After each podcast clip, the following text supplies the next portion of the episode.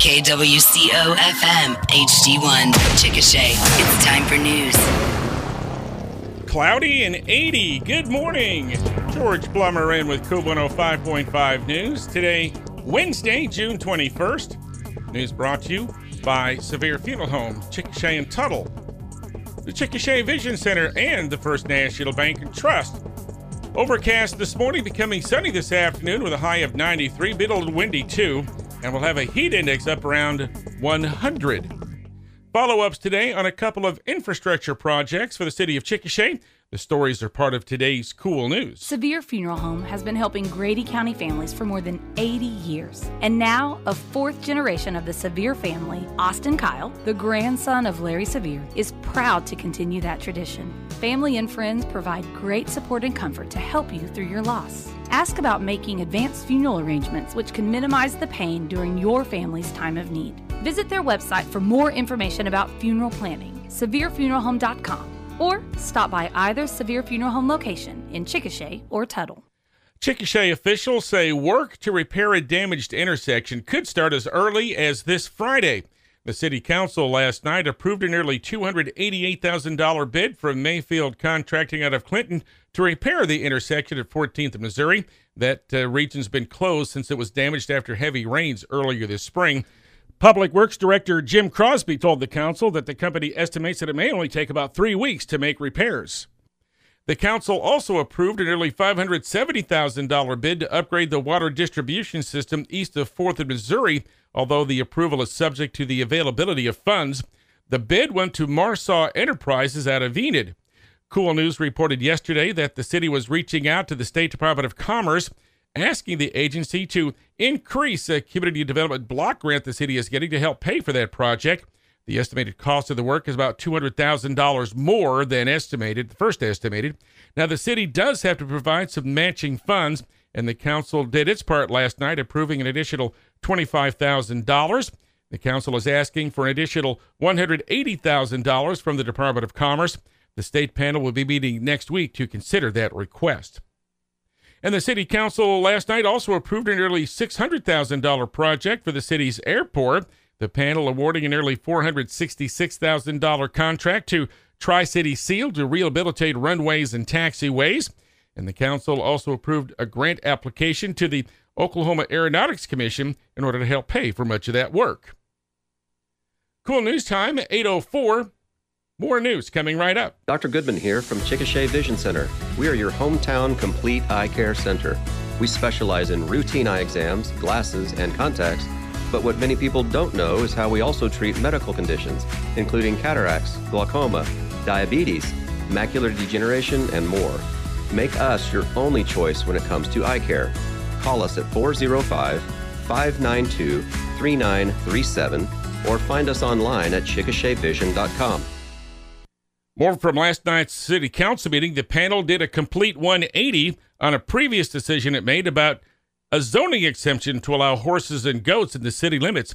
After denying the zoning exemption last month, the panel voted six nothing last night to okay the move. In a public hearing on the issue, applicant Roosevelt May said they had resolved some differences with neighboring property owners who initially protested the plan. May said the animals would be kept in the back of the seven-acre lot in the twenty-four hundred block of South twenty-fourth Street. He said the family's two daughters are barrel racers and that the horses would be well taken care of. No one spoke against the zoning exemption. The council also went behind closed doors last night to get an update from the city attorney regarding the Chickasha Economic Development Council and its use of taxpayer funds. The panel met for about an hour and a half, and when they came back from the executive session, they made no comment other than to say that no action would be taken at this time. Fire caused heavy damage to a marijuana grow facility northeast of Chickasha earlier this week. The fire was called in just before five a.m. Monday at what used to be the pro shop at the former River Bend Golf Course. The Chickasha Fire Department was initially called out, and then volunteers from the Amber, Friend, and Naples departments were summoned. Grady County Fire Chief Rodney Gregory said the five thousand square foot metal building sustained about twenty thousand dollars in damage. It was unclear how much of the marijuana was lost. Gregory said the fire may have been sparked by an electrical short. He said crews were on the scene there for about two hours.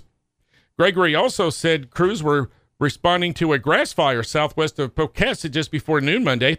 He said a burn pile got out of control on County Road twenty-eight ten west of Highway eighty-one. Pocasset was initially dispatched.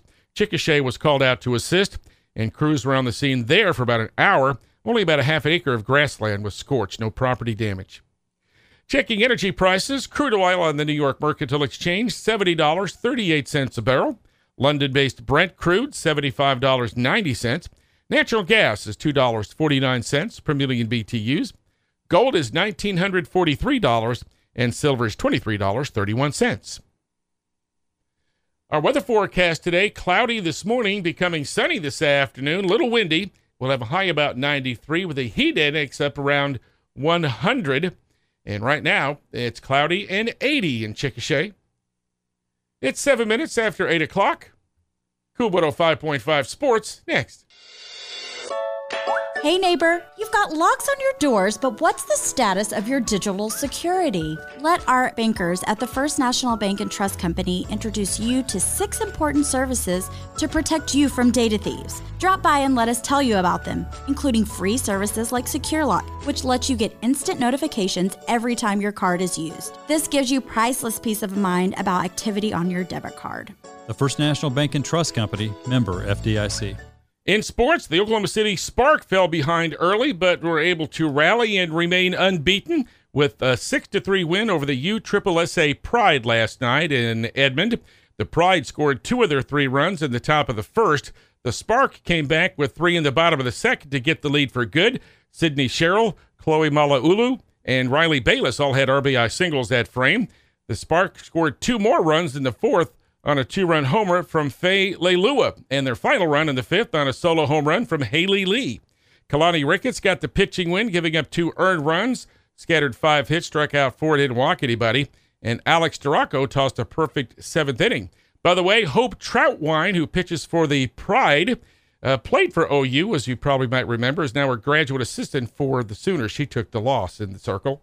The two teams will wrap up their three-game series tonight at U C O in Edmond.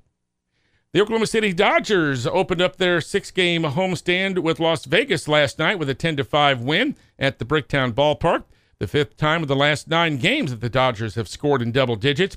Game two of that series tonight. And the Men's College World Series down to its final four teams in elimination games yesterday. The Cinderella season for Oral Roberts University came to an end with a six to one loss to T C U. And last night, number five L S U blanked Tennessee five nothing. So the bracket finals get underway today with number two Florida facing T C U and number one Wake Forest taking on number five L S U. Florida and Wake Forest can advance to the title game with wins today. Our cool news, weather, and sports this morning, all brought to you by the First National Bank and Trust, the Chickasha Vision Center, and Sevier Funeral Home, Chickasha and Tuttle.